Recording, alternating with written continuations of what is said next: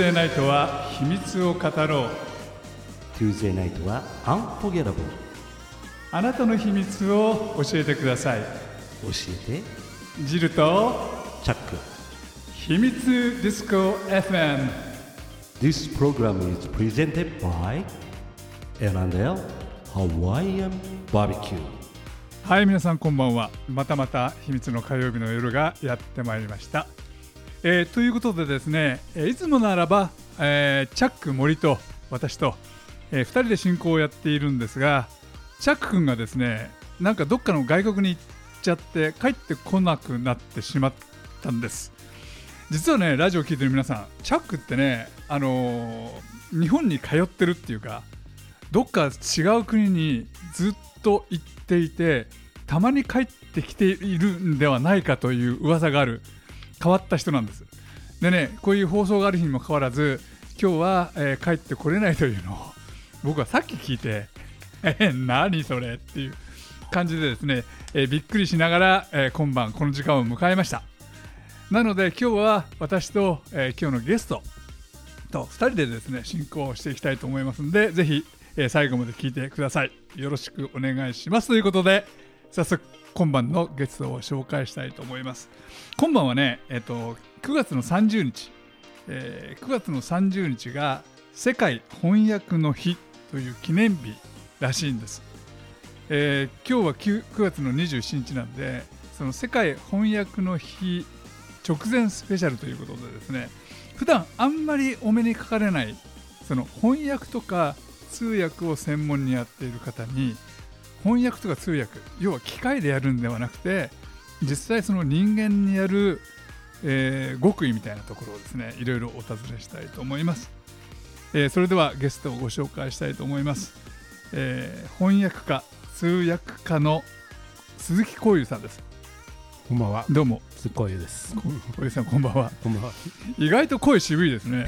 そうですか。ねもうだいぶ付き合い長いですけど、我々ね。ねえ、うんそうなんですよ。あの、こういうさんはそのいろんなその才能を持たれている方でね、あとあの世界中の言葉をですね操るんで、あの例えばいろんな国の友達がいてもね、皆さんとその言語で話すっていうかね、うんまあちょっと一発芸的なものも多いですけどね。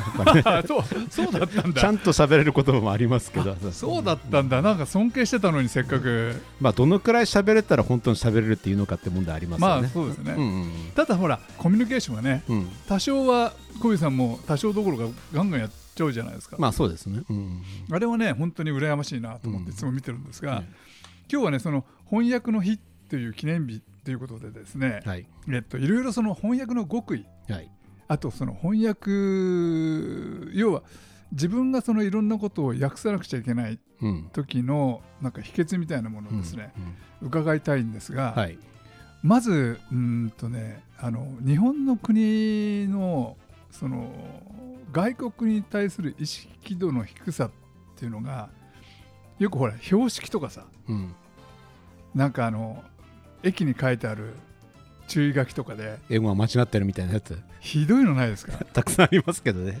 ねあれは何なんですかね？でも結局ネイティブの人に誰かに頼めばいいっていうだけの話なんですよ、本当はね。えそうなんですよ。一回通せばいいと、はいはいはい。それをやらないっていうだけなんですけどね、うんあれどう？ええ翻訳ソフトでやってるんですかね？いやあれ人間だと思いますよ。ひどいのがありますよ。ありますね、あのね博多の、えっと、標識でね、えーこっちはどこそこ？あっちはどこそこ、すうんと向こうは行き止まりって書いてある。うん。下に英語で「ジエンド」って書いてある。や正しいじゃないですかそれ逆に。ジエンドですよ。まあでもなんか、ね、直したくなる感じってちょっとね不思議な感じがしてこれちょっと私の翻訳翻訳業界でよくあるんですけど、うん。まあ、ネイティブの人が書きましたと、はいはい、おまあ、お客さんから依頼されて持ってきます。うん、そうすると向こうの人たちが、まあ、結構大きい会社さんですよ。なんかちょっとこれ間違ってる気がするとか言うわけですよ。あクライアント側が。そうそうそう。で今度ってこの間もその話聞いて面白かったのはちょっとあのうちはちょっとあの British English で行きたいんだよとか言うわけですよ。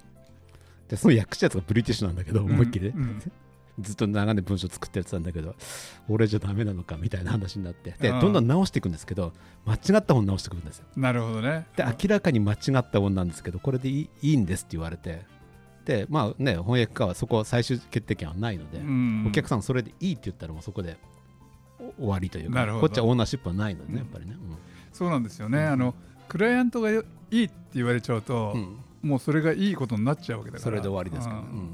よくほらあのお客さん側でも、まあ、5年駐在してましたとかね、うんうん。と高校を向こうで行きましたとかってそういうその、えー帰国子女みたいな人がいると、はい。余計ややこねそういう人たちが文句言ってくるとややこしくなっちゃいますよね。まあその時は向こうに乗ればいいですけどでもね、やっぱ面白いの例えば私同時通訳とかやってるじゃないですか、はいはい。で同時通訳やってる時に最近のは日本のあの企業さんとかだと多いのは、うん。じゃあミーティングに向こうから6人出てきます、まあ、全員で参加者6人いるとします、じゃあその中で5人完全に英語ペラペラという時あるんですよ完全バイリンガル。ってはいはい、で1人できない人いるからそのために私は同時通訳やるわけで例えばね同時とかあ逐次通訳をその一人のために？ために。はいはいはい、そうすると1人の人は、まあ、私がいるから私のやつ聞いて聞いてあ納得するじゃないですか。で残りの5人は私の通訳をチェックしてるわけですよ。なるほどね。これでも結構面白い。でも私は自分で通訳をちゃんと本気でやろうと思った、まあ、理由まあ多分1 5 6年前ですかね。その時に、まあ、そういう会多分20人30人いる会でかなりの人がまあ英語喋れるって書いてまあ喋れない人は一部っていう時にやった時に終わった後に褒められたんですよ。はいはい。なんか面白かったって言われて。うん。で多分それが普通のなんていうのかな通訳学校的な訳じゃなくて少しその雰囲気に乗ってる感じで訳してったみたいな。なうん、なるほどね。ううん。んそれですごく面白かったって良かったですよって言われてそういうの何回か続いたんで自分の中でああの特段その通訳学校とか特殊なトレーニングやったわけじゃないんですけどもそれでやり始めてっていうのがあるんですね。ななるほど。うん。うんそういう人たちに聞いてもらってもまあ大丈夫なクオリティで出してると、うん。まあ、全然ダメなあの分野の時もありますけどね、うん、でも普通はもう同じお客さんでずっとやってるから、まあ、まあ事故も起こらずにやってますしなるほど。それ今あのこういうさんが言ったことって、うん。その翻訳の極意ですよね。だからそのね、単語を訳すんではなくて、な文化を訳すったらいいのかな。うん、特に文章の場合はもちろんその最近機械翻訳もあるんで、うん。ある程度その1対1でやっていくという、まあ、いわゆるあの昔の大学の教養主義的な筑語訳やっていくとかいうのももちろんそういう文化としてあるんでしょうけど実際あの例えば同時通訳とかの方は通訳のはもう少しやっぱ違うんですよ種類がね。うんで会話がどんどんどんどん流れていってる時に分かんない言葉が出てきた時に止められないというああなるほどなるほど。だから全部を知らなくちゃいけないどんな言葉が来ても全部訳さなくちゃいけないっていうことってすごくないですか逆に言っていやすごいですよ。特にほら文化が違うと、うんそういうの適切な訳をできるような言葉がない例えば日本語にないケースがあるじゃないですか。うんうんうんでどうするんですかそういう時って？その時は全体の意図が伝わればいいんですよね。うんだから、あのこれは面白いんですけど通訳っていうのはどっかニュートラルなものとで A 国語人 B 国語人の間でそれをニュートラルに訳すものでは実はないんですね。で例えば私のそのお客さんとこ行って、まあ、セールスの営業に行ったとしたら私が入ったことでそれ売れればいいわけですよ。言っちゃうと。そこが究極の目的なんで。で外交もそうなんで実際本当に通訳単純にあの右のものを左にするだけであったら例えば、まあ、プーチンとエマニュエル・マクロンも喋ってる時って通訳一人だけでいいわけじゃないですか本当は、うんでも絶対2人いるわけですよ。であれはやっぱり通訳の人たちの持ってるパワーっていうかちょっとハイパーパワーみたいのがあってその人たちのさじ加減でももう会議が全然変わってしまうということがあって、うん。絶対自分の方に通訳を一人ずつ置いとかなくちゃいけないと、うんなるほど。でそれがやっぱニュートラルじゃないっていうことつまり私が言ったことによってこのあの今日売れましたあと会議盛り上がりましたってなった方が絶対にいいってことなんですね。なるほどね。うんうん。でもそうすると本当に例えばプーチン以上に通訳の方のウェイトが大事になってきちゃう。大事になりますよ、だからこれで間違ってどうのこうのって言われること確かにあるわけですよ、うん。ただし、まあ、あのくらいになってくると事前にもう全部確認とかあって何度も何度も意図まで確認するからそうすると言い間違いって普通ないわけですよ。うん。ただその丁々発しでなだった時にえちょっと待ってこれどういうつもりで言ってんのみたいな感じになる時っていうのは起こりうるんですね。だから絶対に同じお客さんとずっとついてた方がいいわけですだから私は同じ人とずっとやってる同じ会社とか同じ人とずっとやってるとこの人今何考えててでこの人この次何を言うかっていうところまで分かるわけです。うんうん。だから例えばその、まあ、彼女がなんとかなんとかですって言った時に私はなんとかなんとかですがまで訳しちゃうみたいな。つまりここでもうひっくり返すことは分かってるから先に言言ってしまうとかっていうくらいのちょっとこう憑依感というかあれがないと難しいのかもしれないですけどやっぱりね、それはでもちょっとあのい前半時間が来てしまったんで、ええ。ちょっと詳しいことはその後でまたはい。お尋ねしたいと思います。はい。place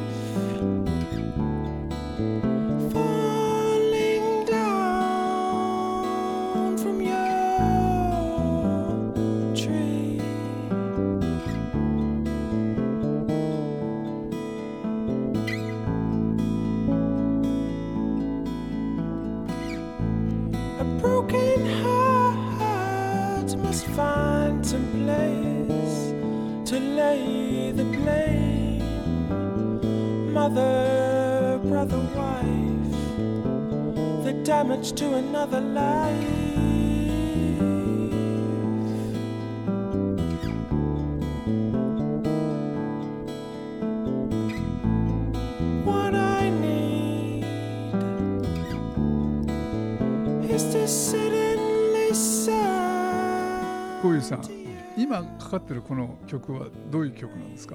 えーっとですね、これベン・ケンプというニュージーランドのシンガーソングライターなんですけども、うん。えと彼は下北の駅前で歌ってるのを私が発掘しまして、はいはい。雨の中で。でそれでまあレコード、まあ、CD 作ったりとかして結局ニュージーランドまで行くと。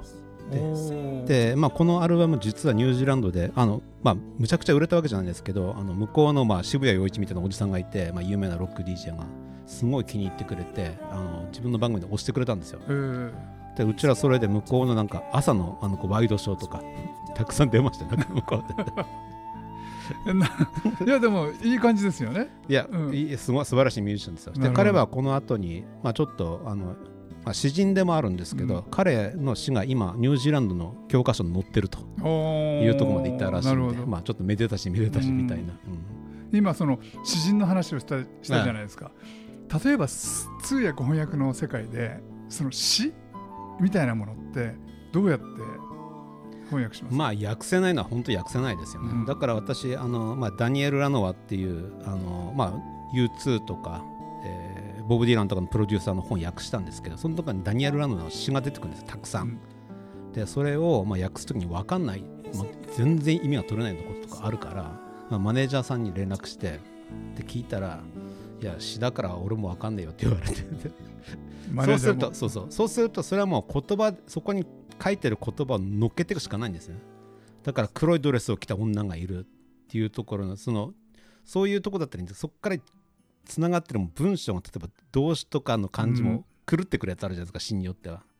でそれはもうそのまま言葉を乗っけていくしかないですねもうだそれは。なるほどなるほど。手回しも出ないんでそれは、うん。うん。じゃあ歌詞もそうですよね歌詞はどうするかですよね、うん。やっぱ意図があると思って意図まで訳しちゃうかっていうことになるので、まあ、それがやっぱうまくやってる人たちもいるだろうしそうじゃない場合もあるだろうし、いやでもこうやってね、うん。あの話を伺うと、うん。本当に単純に役をしているだけではない。うん。もうその前後の背景とか文化とか下手すりゃ時間軸まで頭に入れて下手すりゃ先まで読んで、うんその翻訳ってしなくちゃいけないんだなっていうと大変な作業だなと思いますよね。そうでもね大体あの通訳され慣れてる人たちっていうのはやっぱそこで、まあ、自分が言ってる比喩とかそういうものが分かりにくいものにならないように気をつけてくれますよね。だから一番困っちゃうのは通訳慣れしない人が例えば野球ネタとかメジャーあのリーグベースボールネタとかいきなり振られると、はいはい。まあ俺も分かんないのもあるしお聞いてるお客さんも分かんないわけですよ、うんなんかそういう今例えばサッカーあと、まあ、インシデント今サッカーのネタとか言われたりとかすると伝わらないとかっていうのがあるんで、うん。でまあ慣れてる人はそういう話題は振ってこないしあとはあのまあその引用っていうのが有名な小説からの引用であったりとか有名な曲とかね、うん。あと、ね、そういうまあ聖書とかものだったりとかするとそれは分かんなくなってくるってのもあるので、うんまあ、だからそういうのはないようにっていうかね、まあ、気使ってくれてます。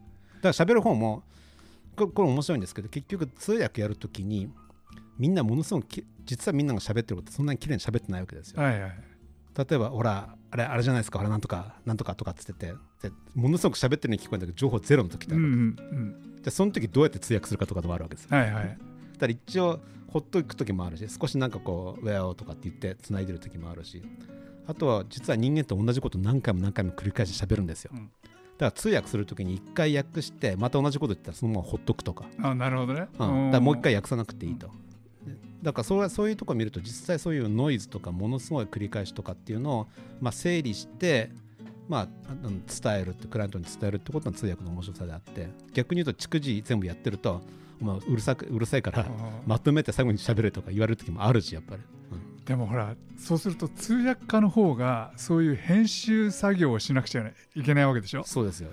それもあの話って時間とともに流れてるものだから流れてその流れてる間にその編集をしなくちゃいけないってめっちゃ大変ですよね。だから同時通訳は逆にそういう意味では楽ですよね。あそうなんですか？今流れてる同瞬間にそのまま変えていけばいいだけだからなるほど。ちょっと語順の問題ありますけどでよくあんなその逐次通訳で、まあ、今日もあの朝通訳やってきましたけど初めて通訳されてとかって喋り続けちゃうわけですよ。うん。5分ぐらい、えー私この会社に入ってこれをやりたくて実はというわけでこれでこの戦略でこれ行きたいんですけどでもみな日本の皆さんはみたいなことずっと喋ってるわけ、うん。そうすると全部それ頭に入れとかなくちゃいけないからこっちは。そう、まあ、ちょっとメモ取ったりとかもちろんしますけど、はいはいはい。でそれを後から流していくみたいなっていうのはやっぱりやんなくちゃいけないんで、うん。いやそうあのー長いスピーチが長い経営者とかね。うんずーっと喋っていてはい通訳みたいな渡されちゃうとどうしようもないよねあれ。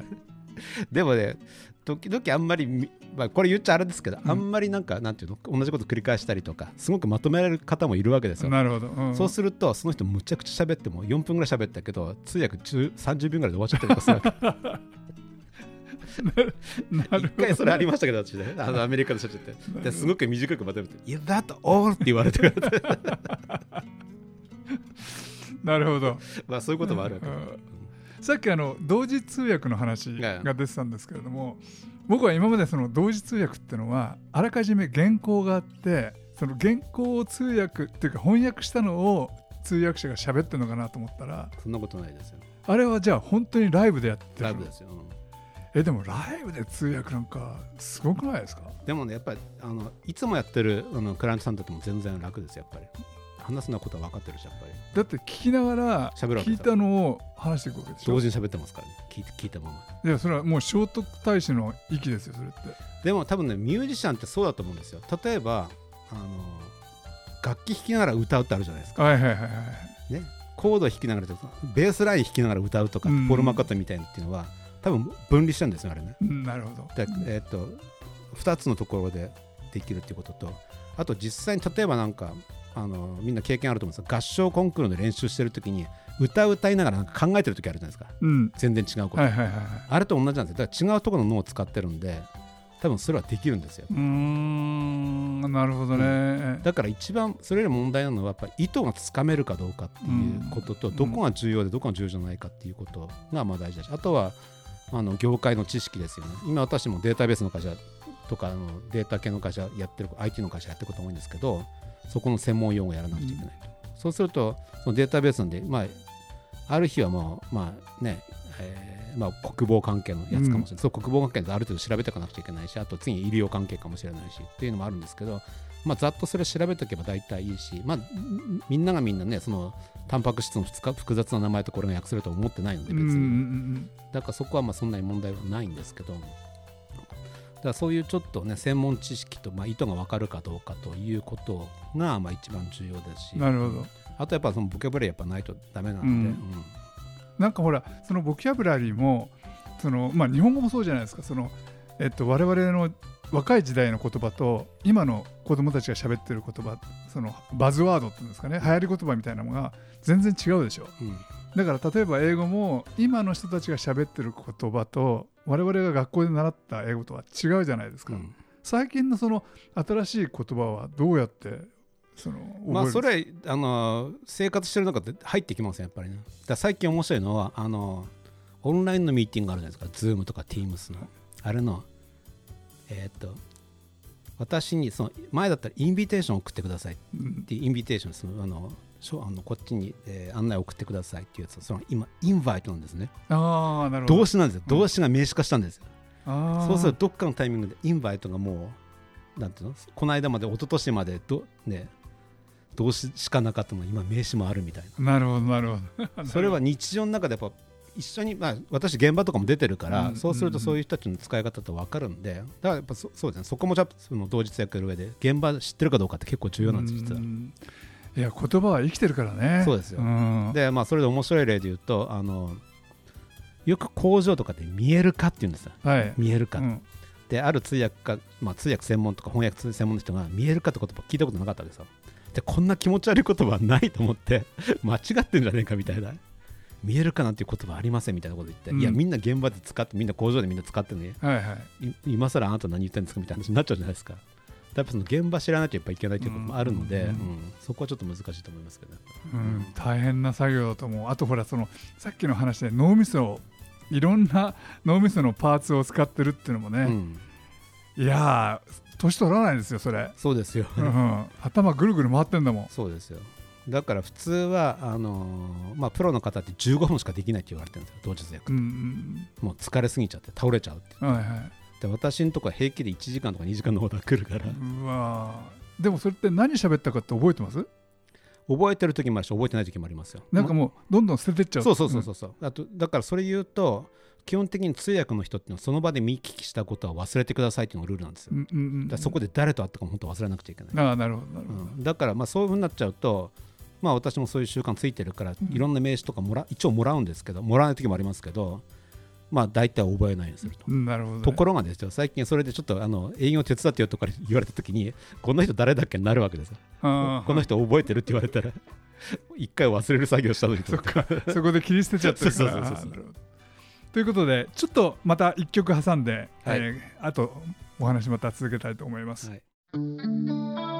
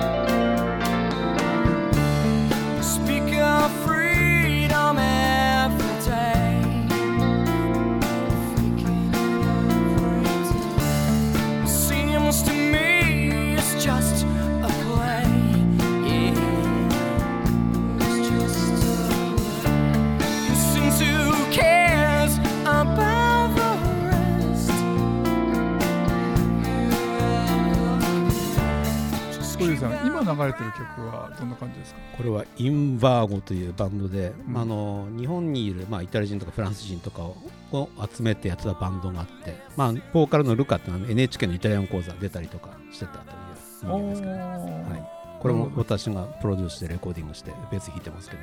あそうですか、はい。これもなんかすごくい癒し系のね。そうですね。あちょっとハードロックみたいなのもあるけど、まあ、ポップロック的なものですね。なるほど。あのこういうその歌の詩を書くってことはこういうさんはされないんですよね。